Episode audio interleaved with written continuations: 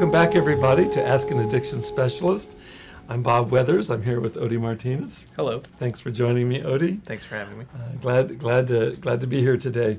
And uh, Austin Armstrong and Fran Salvatierra here as co-producers, along with Odie, and they will field your questions, and Odie and I will do our best to answer your questions. So we uh, invite the interaction. So thank you for for joining us. our last presentation was two weeks ago, and the topic was using shame as a signal to the self. And we talked about that and left off with some homework with an image of Excalibur pulling a sword from a stone. And we're going to be talking about one of the ways that we might pull a sword from a stone today. We're going to be doing uh, an exercise. It's the centerpiece of today's presentation.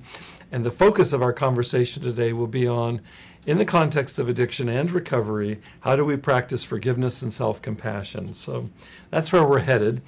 Before we do that, let me give you a quick recap. I, I uh, uh, was gone last week uh, from this location. I was in Salt Lake City for the better part of the week. I was invited by the American Pharmacists Association to come in and address addiction and recovery from a psychological perspective. So I was in a room of 400 uh, pharmacists and um, uh, students of pharmacy from all around the country. I think virtually every state of the union was represented. And uh, I was up on stage before these 400 people for two separate workshops. The first workshop was addressing what we talk a lot about here in recent times shame and stigma, uh, and how those serve as barriers to sustained and successful recovery from addiction.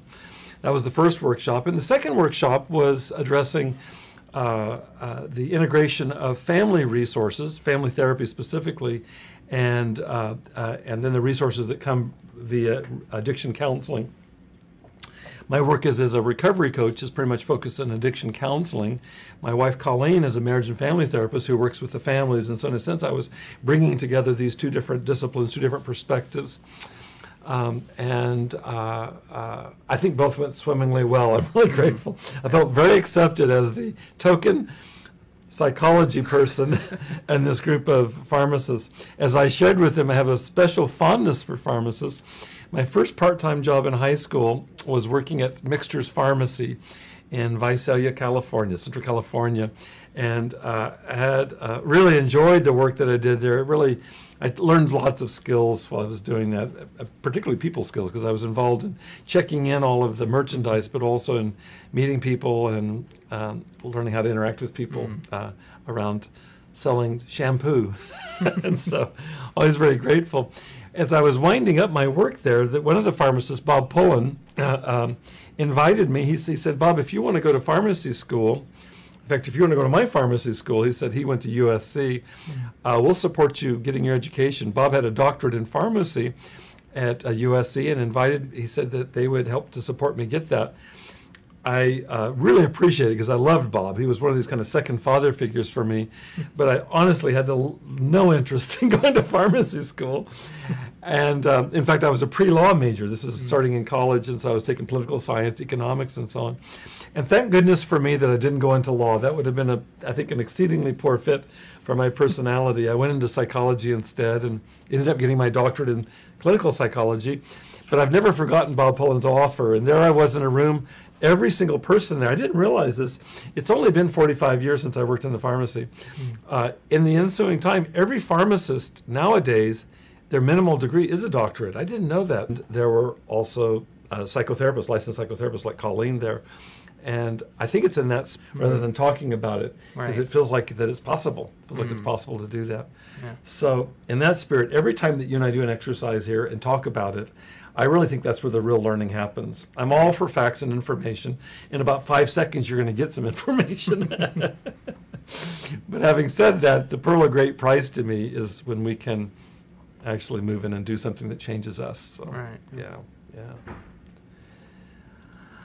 Ah, so a couple people are watching in here. Austin is watching from Philadelphia. Now that's confusing because Austin, you're right here. This is getting kind of freaky. Austin, Austin Armstrong, who's one of the co-producers, wrote me this morning. Is he's got a secret plan and he's actually recruiting people named Austin all over the world to barrage Odie and me. And so pretty soon everybody we talk to will be Austin. and I see one exception. I see Angela is also here, and I'm happy to see you, Angela. Thank you for joining us. Austin in Philadelphia, it's great. I, I met Austin uh, in, in in Salt Lake City at the conference, and Austin, I still remember your kind comments to me on uh, uh, that final morning that we were together, Saturday or maybe it was Sunday morning, just telling me how much you had uh, gotten out of what I presented. Some of this will be old hat for you, but as I said to Odie, Yeah. I don't think that it hurts to practice. Absolutely. In, uh, in uh, German, they have this phrase, üben macht den Meister, which translates as practice makes perfect. okay. practice makes the master, and I think there's not enough times that we can practice some of these good things. So thank you, Austin, for joining us. And you too, Angela, for all your support throughout all this uh, podcast series. Thank you. I'd like to introduce you guys to Dr. Joseph Wolpe. 25 years ago, I was teaching at a local university, and I had the honor of working next to uh, on the faculty with Dr. Wolpe. In fact, I was always so proud because in the faculty, in the catalog, you know, all the names of the faculty at the end, Weathers goes right before Wolpe, and I thought that's amazing. I could never have imagined that my face and name would ever be contiguous with Dr. Wolpe. Dr. Wolpe hails from South Africa, and he was the originator in the 1950s of what is now called behavior therapy, which is the roots of what we call cognitive behavior therapy. This guy was the actual founder of this back in the 1950s. He's associated with a number of terms that won't matter to you unless you're a psychologist or therapist.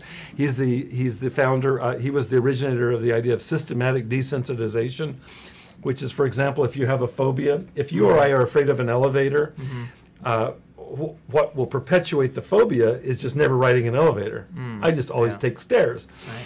And Dr. Wolpe discovered through a series of experiments and lots of clinical uh, experience that the only way to help Odie or Bob get over any phobia or any fear is to gradually expose us to the fearful stimulus. Hmm. But you can't do that too fast or you'll actually implode Odie and Bob. Hmm. And so he would teach people how to relax through like progressive muscular relaxation and then gradually approach let's say the elevator mm-hmm. very gradually. And then when we begin to uptick in terms of anxiety move us back more breathing mm-hmm. more relaxation back to the elevator.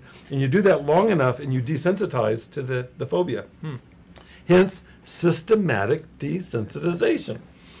Well, Dr. Wolpe uh, was fond of big words, and so another term that he came up with was reciprocal inhibition. This is completely common sense available. The term is problematic just because it's, uh, well, it is what it says. And so what this means is that uh, uh, if you can find if you can find some behavior that we do and find something that inhibits it, hence reciprocal, then do the other behavior. so it's completely common sense. Okay. So it's like my mom or dad growing up. Bob, don't think negatively, think positively. That would be reciprocal inhibition. Well, in the context of our talking here about shame, stigma, and their serving as chief barriers to successful recovery, here's an example of reciprocal inhibition. Specifically, if we can develop self compassion, that'll be the thesis for today's exercise. Okay. If we can develop self compassion, it is impossible for me to feel compassionate towards myself or for mm. you to feel uh, forgiveness or compassion towards yourself and to feel shame at the same time. They're opposites, they're actually mutually exclusive. Right. Shame is the absence of self compassion, mm-hmm. self compassion is the victory over shame. Mm. And so, in honor of Dr. Wolpe all those years ago, uh, I don't think he ever came up with this particular one, but he came up with the concept. Reciprocal inhibition is what we'll be working on today. I also want to give a shout out or credit to two uh, very powerful early influences for me in my own recovery. I went into detox, came out of detox, began to get involved in self help support groups, including 12 step support groups. But one of the real boons to my early recovery was discovering refuge recovery. There's a, there should be a slide there for that. Refuge recovery. Uh, refuge recovery is it's a mindfulness based uh, approach to recovery. Right. And it's based nominally in Buddhist principles, it does not require you to be Buddhist. You can be Christian, you can be atheist, it doesn't matter. You're using certain principles around mindfulness, which- can be seen as a secular process. It can be applied, for example, if you're Catholic, you can do ca- you can do a mindfulness from a Catholic perspective or from other some other Christian perspective. There are plenty of people that have no religious belief that use mindfulness as a form of stress regulation, and it's fine. And so I, I got involved in refuge recovery, as I've talked about here before. I had done my doctoral dissertation some 35 years ago on mindfulness, mm-hmm. and I'd practiced it more often than not over all the intervening years. as I've also mentioned here before, it didn't keep me from becoming addicted. Mm. So it's not a magic bullet, Yeah. but I felt like it was going to be a resource in my early recovery.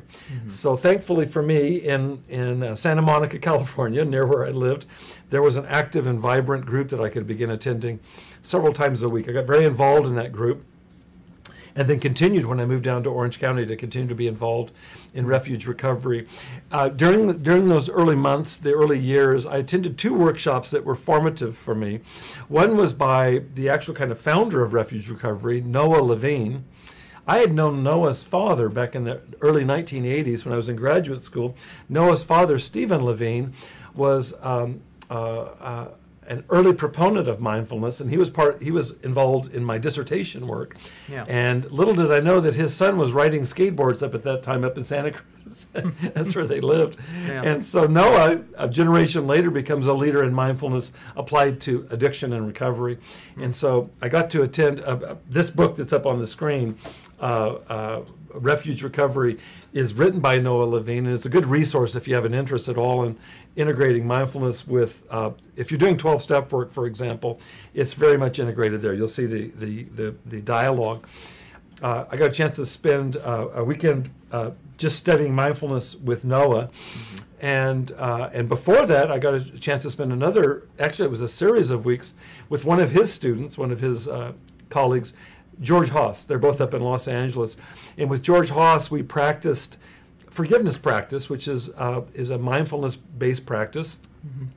that for whatever reason, Odie, it took for me. It was Yeah. like I was involved in, in AA at the time and was working the steps. I spent a year working the steps, the 12 steps. Mm-hmm. And steps four and five around a moral inventory. I spent a good part of a year coming up with all the people I had wronged mm. in and around my addiction. Right. And it came out to an even hundred, which means I could have done a thousand. I had to stop at some point.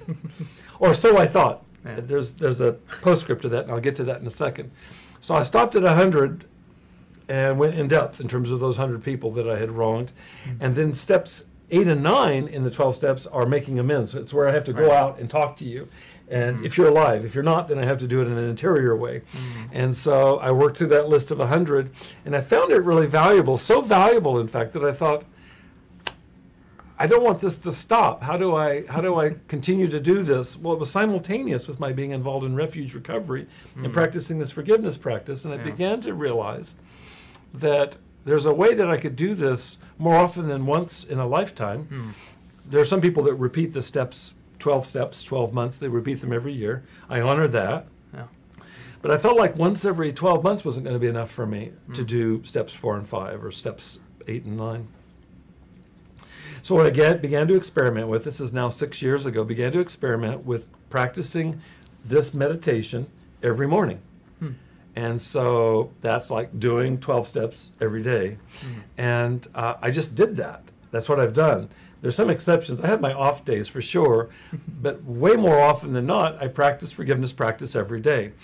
And uh, uh, that's that's the postscript. Is that I was thinking, man, there's a hundred people. There might be a lot more. Well, you know, at six years of doing forgiveness practice, we've covered a lot of ground. I, I don't know what the list is at this point, Yeah. but it's long. Yeah.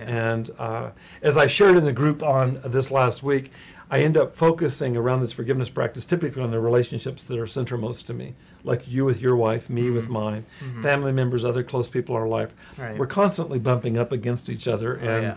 it makes sense for me to keep things cleared out. Uh, the image I shared last Friday when I did this exercise with the pharmacist as of a pipe cleaner. For some reason, like running a pipe cleaner, uh, it's just like this is a pipe cleaner for me. Yeah. So uh, I've been I've been practice I've been practicing this for for about six years.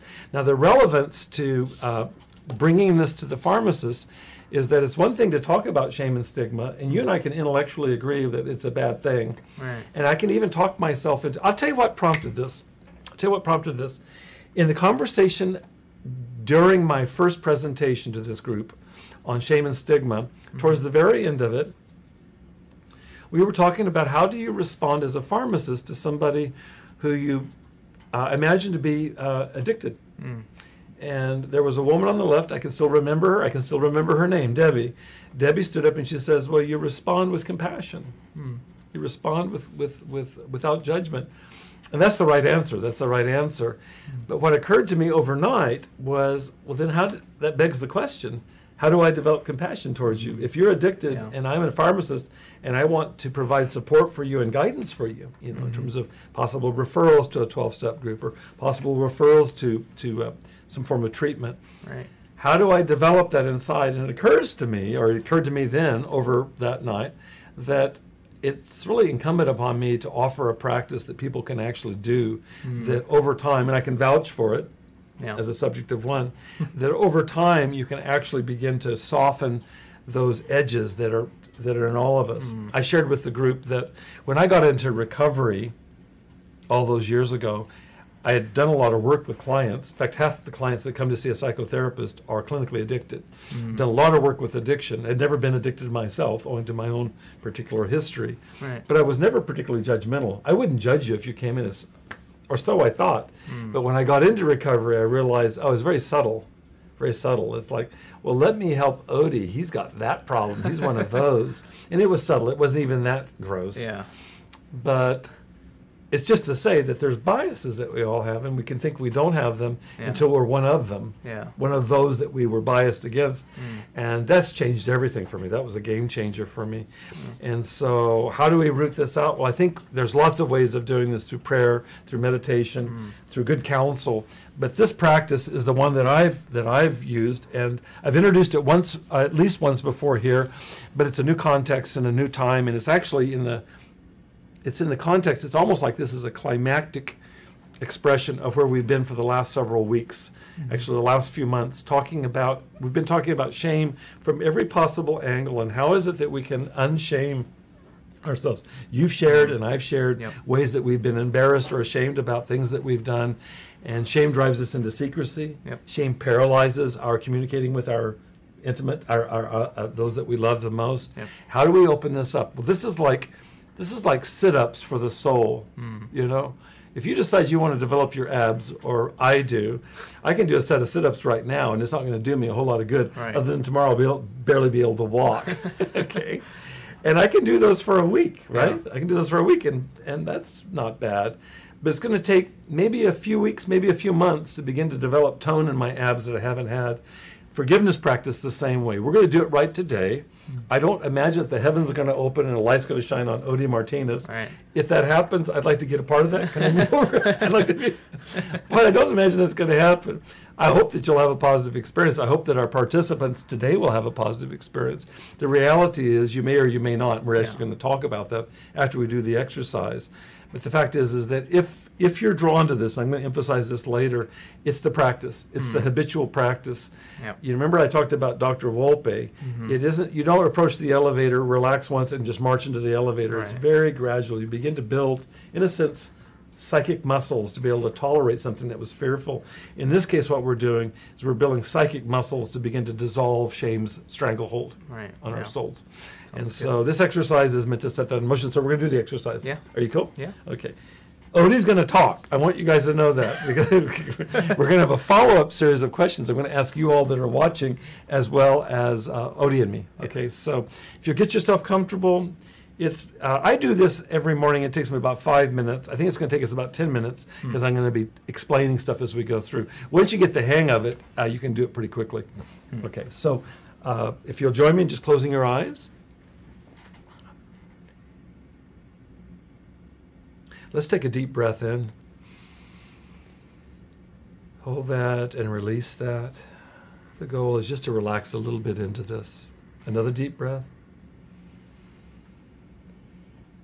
And let that go. I generally meditate for about 10 minutes every morning before I do the forgiveness portion of my morning quiet time. Um, we'll, we'll, we'll dive right into it today, but it makes sense to kind of tenderize your soul before you go into this. what I would like all of our participants, our viewers today to do, is think of someone uh, in your life, preferably somebody that matters to you, that you have hurt in some way, probably unintentionally. I'd like you to pick something that's manageable. I don't want you to overwhelm yourself right now. We're not going down the elevator shaft. Just want you to pick something that feels manageable, somebody that you've wronged that comes to mind. and something you've done that feels like it's tolerable, manageable today. Because what we're going to be doing is asking for forgiveness, and we're going to start that in a moment. So give yourself just a second to think of someone that you love and a situation where you did something that was uncharacteristically uh, hurtful.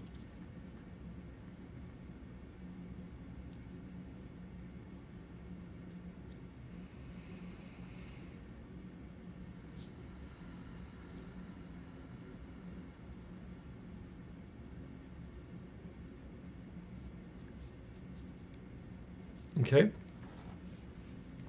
I'm going to talk us through three strands, three successive strands of uh, forgiveness and self compassion here. And each one kind of builds on the, uh, on the one before. so, starting with this, I want you to say in your mind's eye or in your heart's eye, uh, for whatever I have done to you or not done for you, causing you harm, thinking of this person, think of the situation. For whatever I have done to you or not done for you, causing you harm, please forgive me. Ask that in your mind's eye if you can, just to yourself. I think it's very helpful here. I think, in fact, I think it's necessary here that you imagine what it felt like to the other individual when you did this thing that hurt them. Imagine what they felt like. This way, we're not skipping by that. We're actually holding that sorrow, that grief, that pain. For whatever I have done to you or not done for you, causing you pain, please forgive me. For whatever I have said to you or said against you, causing you pain, please forgive me. for whatever I have said to you or said against you, causing you pain, please forgive me. Again, imagine what it was like for that person to hear what you said to them. And if you said something against them and they didn't hear it, literally, imagine what it would have felt like if they found out what you'd said against them, say to somebody else. For whatever I have said to you or said against you, causing you pain, please forgive me. Next, for whatever I have thought about you or thought against you, causing you pain. Please forgive me.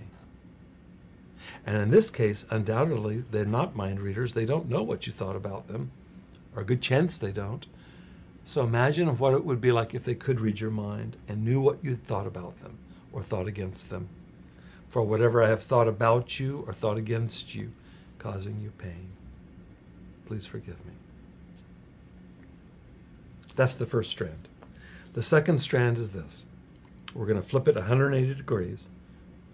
So, for whatever you have done to me or done against me, causing me pain, I forgive you.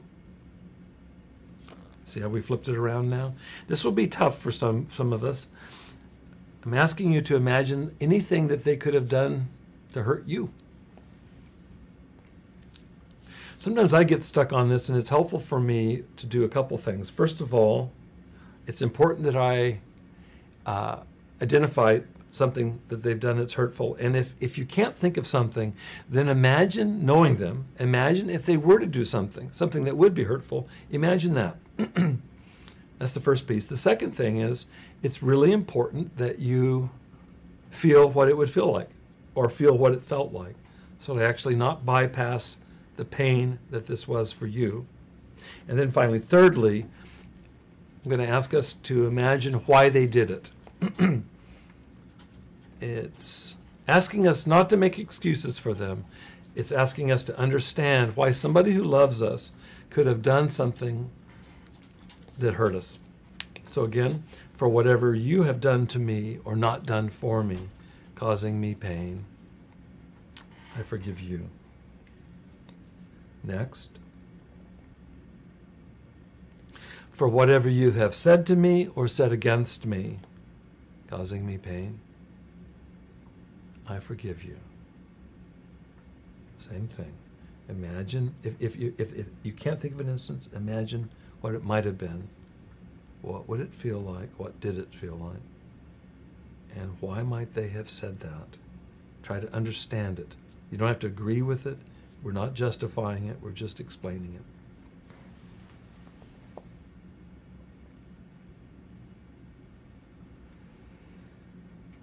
And then and then letting go of resentment.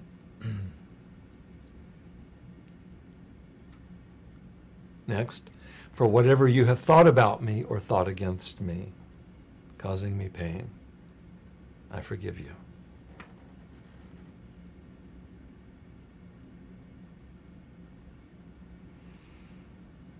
The goal here is forgiveness, not necessarily reconciliation. Psychology makes a distinction here. Forgiveness is where I let go of resentment towards you. Reconciliation is where I reestablish relationship with you. And there are some instances, particularly extreme instances, where we've been so wronged with somebody who is completely non repentant that it actually is another abuse to ourselves to reestablish relationship. Having said that, we can still carry around the resentment that actually ends up holding us back and holding us down.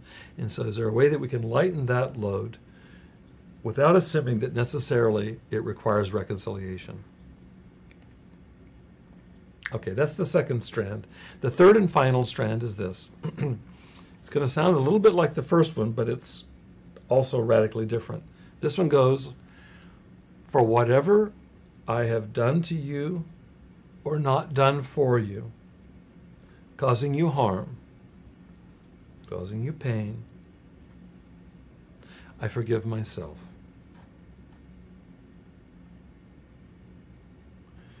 you remember what we did for the last strand?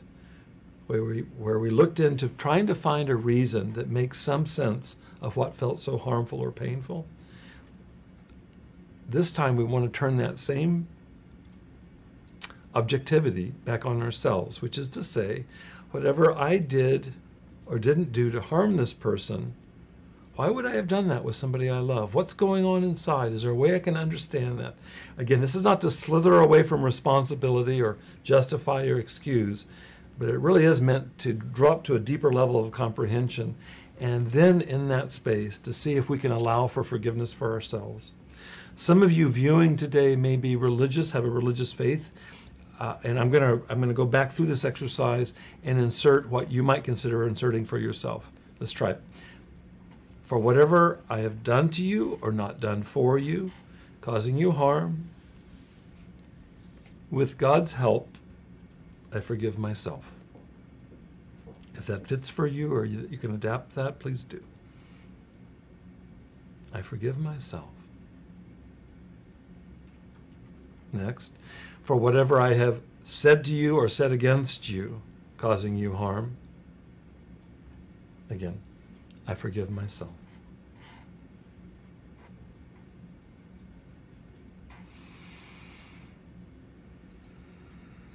And finally, for whatever I have thought about you or thought against you, causing you harm,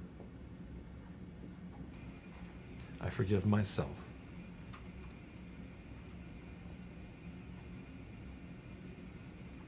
And when you're ready, you can open your eyes and we'll be back again.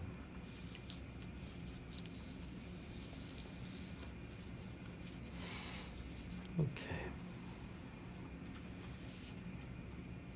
Thank you all for joining uh, in the exercise.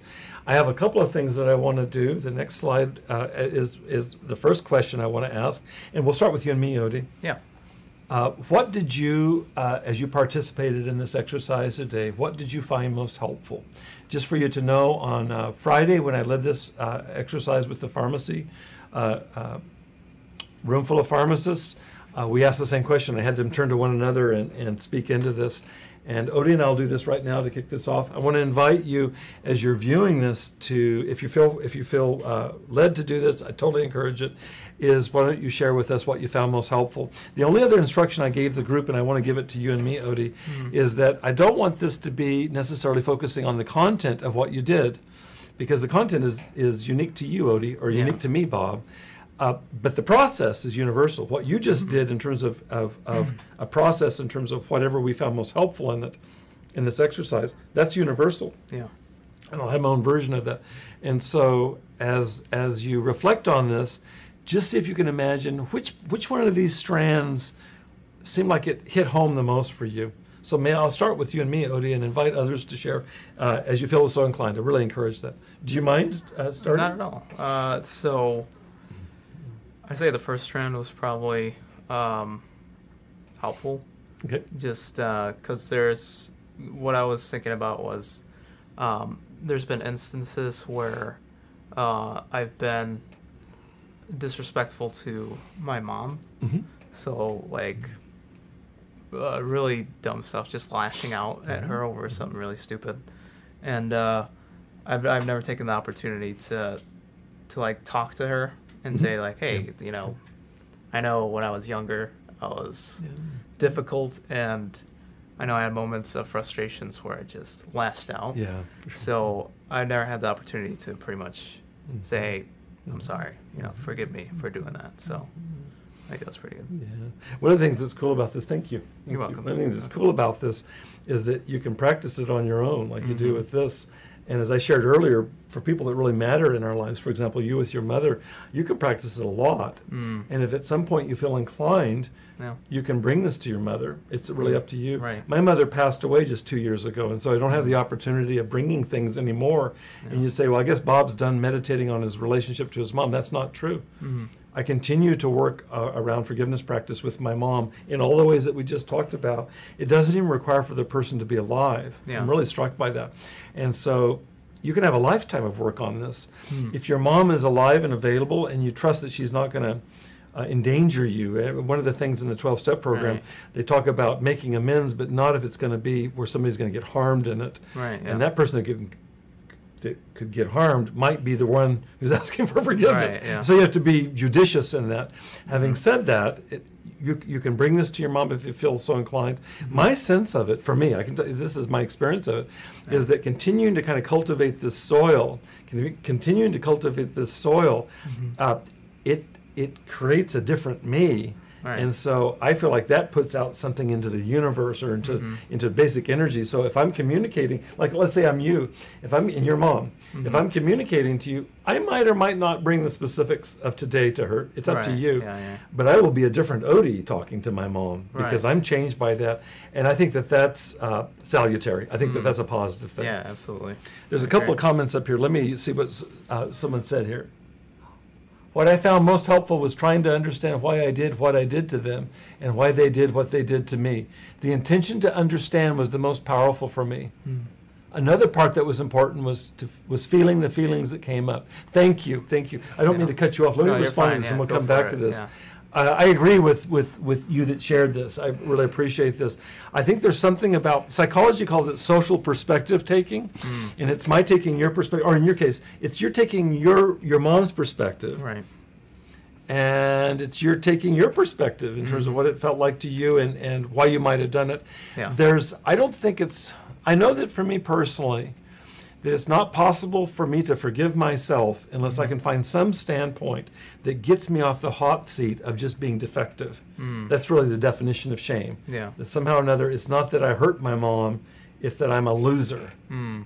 That Yeah. of course this is what I do because I'm a loser. Right. Rather than this is a situation that I can actually change. I plan to Mhm. change Right. And I plan to make amends and whatever way, whatever form that takes. And so, this business of taking another person's perspective, there's actually a more technical term in recent years in psychoanalysis, and it's called mentalizing. It isn't what it sounds like, because it makes it sound like it's all mental. Right, yeah. And it's actually heart and soul. Mm. For me to be able to take your perspective, or you mine, or you with your mom, is Mhm. being able to imagine into their felt experience. And so, it's a Mm. deeply emotional experience Right. to be able to do that. So like walking in their shoes. It is walking in their Yeah. shoes with full heart open. Mm. And I think that with practice, we can get really good at this. This Mhm. is the kind of work that therapists have to do to develop any skills. This is at the very root of what therapists have to do.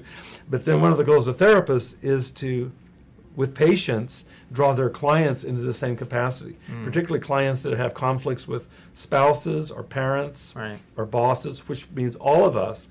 How do I learn how to mentalize? How do I learn to be able to take a, a, a walk in your shoes Yeah. rather than just see everything through my own perspective? Hmm. So that's the first point that you made, and I agree with you. It's extremely valuable. This one kind of evolved for me in doing this forgiveness practice because I found that it was easy for me to skip this. Hmm. And I could give a blanket forgiveness to my mom, let's say, or you, Right, your yeah, mom. yeah. And the truth is, I haven't really felt into it. And the fact is, is that if I don't get to some reason for making sense of it, I'm going to harbor resentment by definition. So I have to get to that.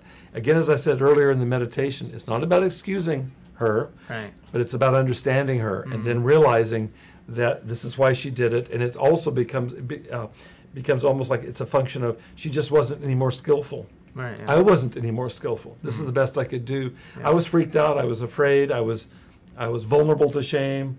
I was angry. Whatever it is, and realize I did that. But as soon as you make that move, then it's no longer Odie's the problem or Right. Bob's the problem. It's like the anger or the shame or whatever it is, the fear. Yep. Those are those are the issues.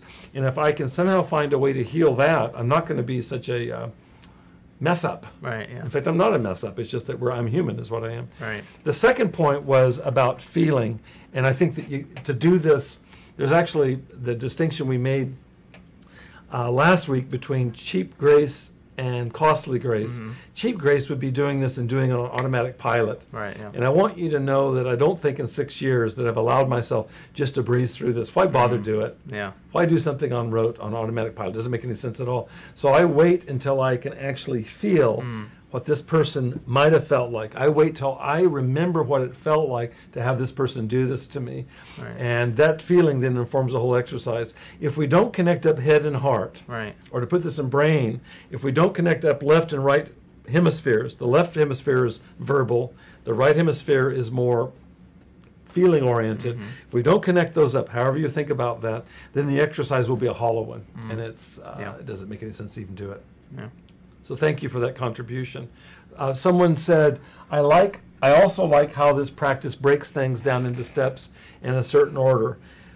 I've done this so many times, you can tell that I just do it. Yeah. It's like it's just like uh, it gets to where it's very habitual. It's not rote, Mhm. but it really is nice to have three strands, three objects of each strand. Mm. Whatever I did to you or didn't do, whatever I said to you or didn't, I said against you, whatever I thought about you, thought against you. You know, if you do that for six years, you're pretty, pretty doggone good at it. it. It's nice not to be stumbling over that.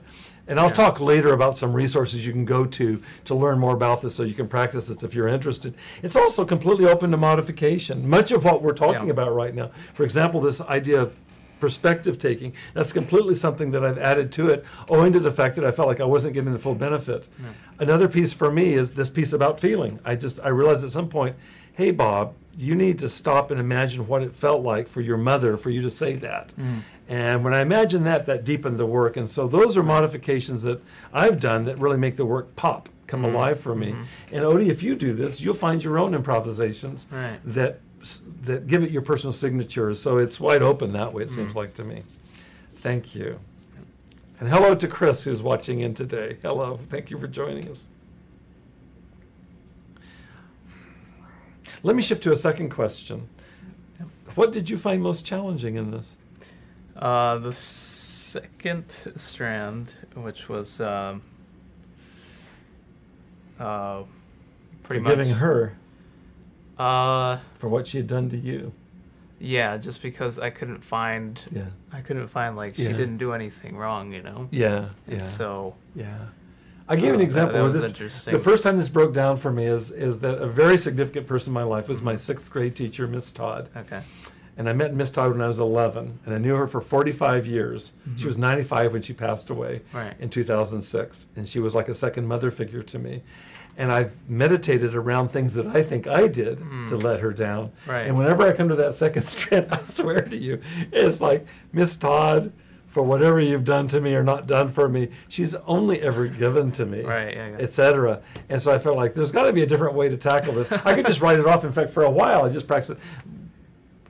We're not going to do the second strand for some people. Right, yeah. And I realized, what if, what if there's value in my imagining if she could have done something, or fail to do something that would hurt Yeah. my feelings so that I can at least imagine into that because I don't want to exclude the possibility Mm-hmm. of working out all of these strands with every individual I come up with. Right. And it's not about trying to be hokey about it, it's just trying to imagine into your own feeling if this person could have done something. And honestly, with a Miss Todd, it's very hard to come up with something. Yeah. I have found value in doing that, and that's my that's another one of my adaptations. You might or might not want to do that with your mom. Yeah. Uh, the objection you raise or the challenge that you uh, are describing is not uncommon. It came Yeah. up this last week with the pharmacist. People said, "What do you do when you don't have any beef with this person?" Yeah. well, what I recommend you do is you imagine into it, Yeah. because I think that that can also be healing inside. Just Mm. because we're talking about developing muscles, I know that for me, I bet for you too, Odie, it's much easier for me to ask for your forgiveness than to than to forgive you. It's Yeah. much easier for me to identify things I've done wrong or ways I've let you down than the reverse. It's just that's the way I'm wired. Mm, yeah. Which means for Bob and maybe for Odie, then it's all the more incumbent upon us to develop strand two because it's like it's not it's not our nature. And for a lot of people, that's the case. Right. Yeah. How about the third strand?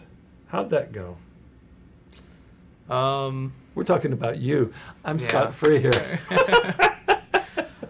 that's that's the tough part. Just because Mm. like it's even even if I if I did find something to say I forgive you, I forgive myself for this. Mhm. I almost feel like Mm-hmm. it's it's not heartfelt Mm-hmm. just because um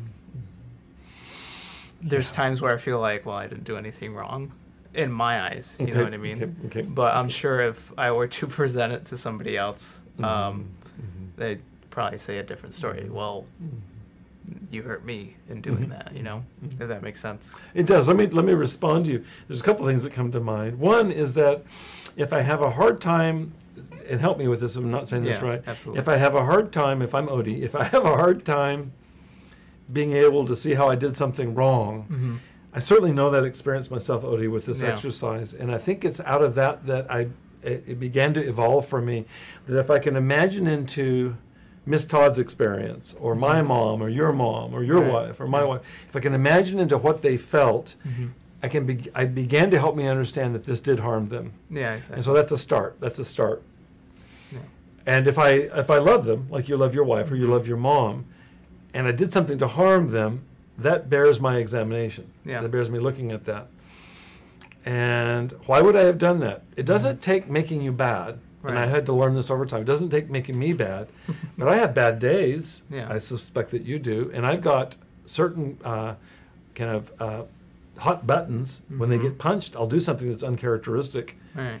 I'm typically pretty low key and mellow, but I can get pissed in a second around Yeah. certain things, or get afraid, Yeah. or be vulnerable to a shame pothole, and then I out comes uh, pretty gnarly Bob. Yeah. and so, is there a way for me to understand that I hurt my wife, or hurt my mother, or Yeah. hurt Miss Todd? Look at my responsibility in that and examine that Mhm. with honesty to say, "Wow, you know, I was so preoccupied that I didn't pay any attention to you." Yeah. Exactly. or you touched some nerve so i lashed out at you Mm-hmm. And then can i forgive myself for that Mm. and so Yeah. if it's with with a spiritual faith which i believe you have Yes. then it's it's rallying god's support in that because i don't know of any religion uh, uh, uh, including christianity that doesn't include a hefty forgiveness component Yeah. easier said than done right Yeah. but I, that's the whole point here is that why would we just read a passage, say out of the Bible, that talks Mhm. about being forgiven Yeah. and not do anything to cultivate that inside? Mm, I don't believe that reading a passage in a book is sufficient for most of us around this. absolutely. So I Yeah. got to find some skillful means, some practice for this. This isn't the only one in town. This is the one that I know really well. Yeah. And I'm totally cool with you adapting it, but some way to begin to develop that. A, taking responsibility, and B, really beginning to experience forgiveness Yeah. from God, forgiveness from within for myself, Mhm. being able to accept that. This is this particular strand is the one that most people come up to me after, Mm. including this conference, come up to me, and they will have been deeply moved by it, Yeah.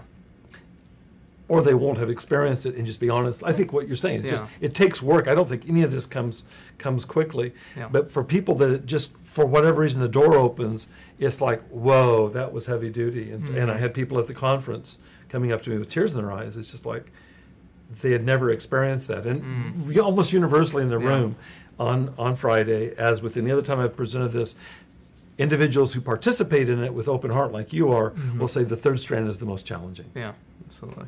I can ask you for forgiveness. I can even forgive you, but Yeah. forgive myself. You gotta be kidding me. Yeah. So it's very hard to do that. And so. I think that, you know, we're promoting this exercise in the context of weeks of discussing shame Yeah. And the lack of self-compassion. And what we're doing is trying to cul- cultivate some kind of regular practice that would open our hearts to, to self-compassion, Yeah. to self-forgiveness. And I think it's a it's a piece of work. There's practice Yeah, involved in it. There's another comment up here. Do you suggest using this practice in conjunction with actually making amends with other people? If yes, how would you do that? Great question. I think it's implied in what we were talking about earlier with your mom. That's what comes to Mhm. mind right now. Is I don't feel like I want to turn this into, oh, therefore I have to go talk to mom right now. Yeah, exactly. That feels dishonoring of your own pace, of your own timing with this. Mhm. If you if you continue to cultivate this, and by the people that matter most to you in your life, you'd probably cultivate it by practicing it again and again from different angles. My guess, for me, what's happened is I've been spontaneously led to Mm. come to Odie, Mhm. and I may have practiced. I, I do this with my wife Colleen. Yeah. I'll practice this. I get up early in the morning and I practice this. I don't wake her up in the morning and go, honey, I just want to share with you what came up in Yeah. forgiveness practice. I don't do that. Yeah. But if I work things often enough, it will come up spontaneously in our conversations. Mm. And even with people that you see less often, it'll it'll it'll stir something in the heart where honestly our whole point here is I can't ask you for forgiveness if I'm ashamed. Yeah. And so if I can build muscles of self-compassion where now I can actually risk coming to you to Mhm. ask for forgiveness, then I'll be led to do so. And so what we're doing is lifting the cap off Mm. of, of making amends with other people. So for me, there's a natural flow from this where I know that I'm far more capable six years later than I ever was before in my life Right. to come to you when I honestly have stepped on your toe and Yeah. just say, I'm really sorry I stepped on your toe. I don't have to hide it. I don't have to fix it. I don't have to divert it. I just own up to it with you Right. With sincere heart, and generally speaking, I'll get a, a, a complimentary response, Yeah. which means that we're we're back together again. It Yeah. restores re- restores the bond between us. in terms of how I would do that, I hope it's implied in what I've said. I think I think I just said it. Yeah. Um, everybody has their own style. I tend to be pretty um, blunt about it. Mhm. Odie, I think I said something yesterday and it was in poor taste. I thought about it last night. I don't know why I said it. In fact, I have an idea why I said it, but I don't even know that that matters to say to you. I just want to apologize for that. Mm. And Odie might say, I don't even remember. And I go, I appreciate that, but I do want you to know that it's not okay with me, for me, to have said that. Mhm. And so it's not even about whether you remember it or not. Yeah. And I think if you know that I'm that willing to be transparent with you, we, we create a stronger relationship. Yeah, Bob's going to come to me and say things, even if I don't remember them, because he values me enough to do that. Mhm. And the subtext is Bob's clear enough inside from shame where he can afford to do that, because as we talked about in previous weeks, shame will completely paralyze that, and I won't do it. Mhm. And actually, what I can do is I can say something that hurts you that you do remember, Right. and by my not coming to you, I actually look I'm, like I'm indifferent to you. Mm. In other words. I can't come to you and ask for forgiveness because I'm too sh- shame prone. And then so it, what you get over time, and I've lived this in my life, you get gradual distance that grows. It's like Odie Mm. doesn't feel safe around Bob because Bob can say things that are hurtful, and it looks like he doesn't give a darn. Yeah. Fact is, I give such a darn, but I'm so vulnerable to shame that I can't do it. So this this provides a way out of that. So Yeah. whatever language you or I would use for that. Yeah. Yeah. That reminds me of uh, a couple weekends ago, Memorial Day weekend. Uh, my wife and I were getting together with uh, uh, two people that uh, we look up to and we're close to, and they tend to have this this habit where we'll invite them to hang out with us, Yeah. and then they'll end up inviting other people as well. Yep. And um, To your place? no, to just so Oh, okay, to it, give you. I guess, context behind it. uh, We were gonna go to the beach. Yep. We said, hey, let's let's hang out. Let's go to the beach together. They said, okay. And then the day of, They invite the whole neighborhood. yeah, they said it's like, oh, cool. Uh, we're still up for the beach. By the way, these people are coming too, but they don't. They didn't ask or anything like. At Right. least for, Um, I know people are different, but for my wife and I, our Yeah. our language, I guess, is just like you know, ask us first before you it'd be invite people. to do, yeah. Yeah, and so I was gonna let it slide, but they've been do, doing it a lot. Yeah. So, so you saying that and how like, um, it shows that you care about Yeah. not only them but Yeah. the relationship Yeah. that you have with them. Yeah. Uh, I felt like that was the right thing to do. Yes. And yeah. and then after I was just like, well, it was a little awkward hanging out, but I felt better Okay. like telling telling them. But you know? you, you- so you told them yeah. about this. I Yeah, like you know what? Doing this exercise or Yeah. whatever, however you adapt it, it makes it not only more possible for me to ask you for forgiveness. Right. It also makes it more possible for me to bring up things that risk our relationship because the greater risk would be not to discuss it with Mm-hmm. Yeah, them. And so what builds up is, is resentment. So Mm. finally, you don't ever ask them to go to the blasted beach ever.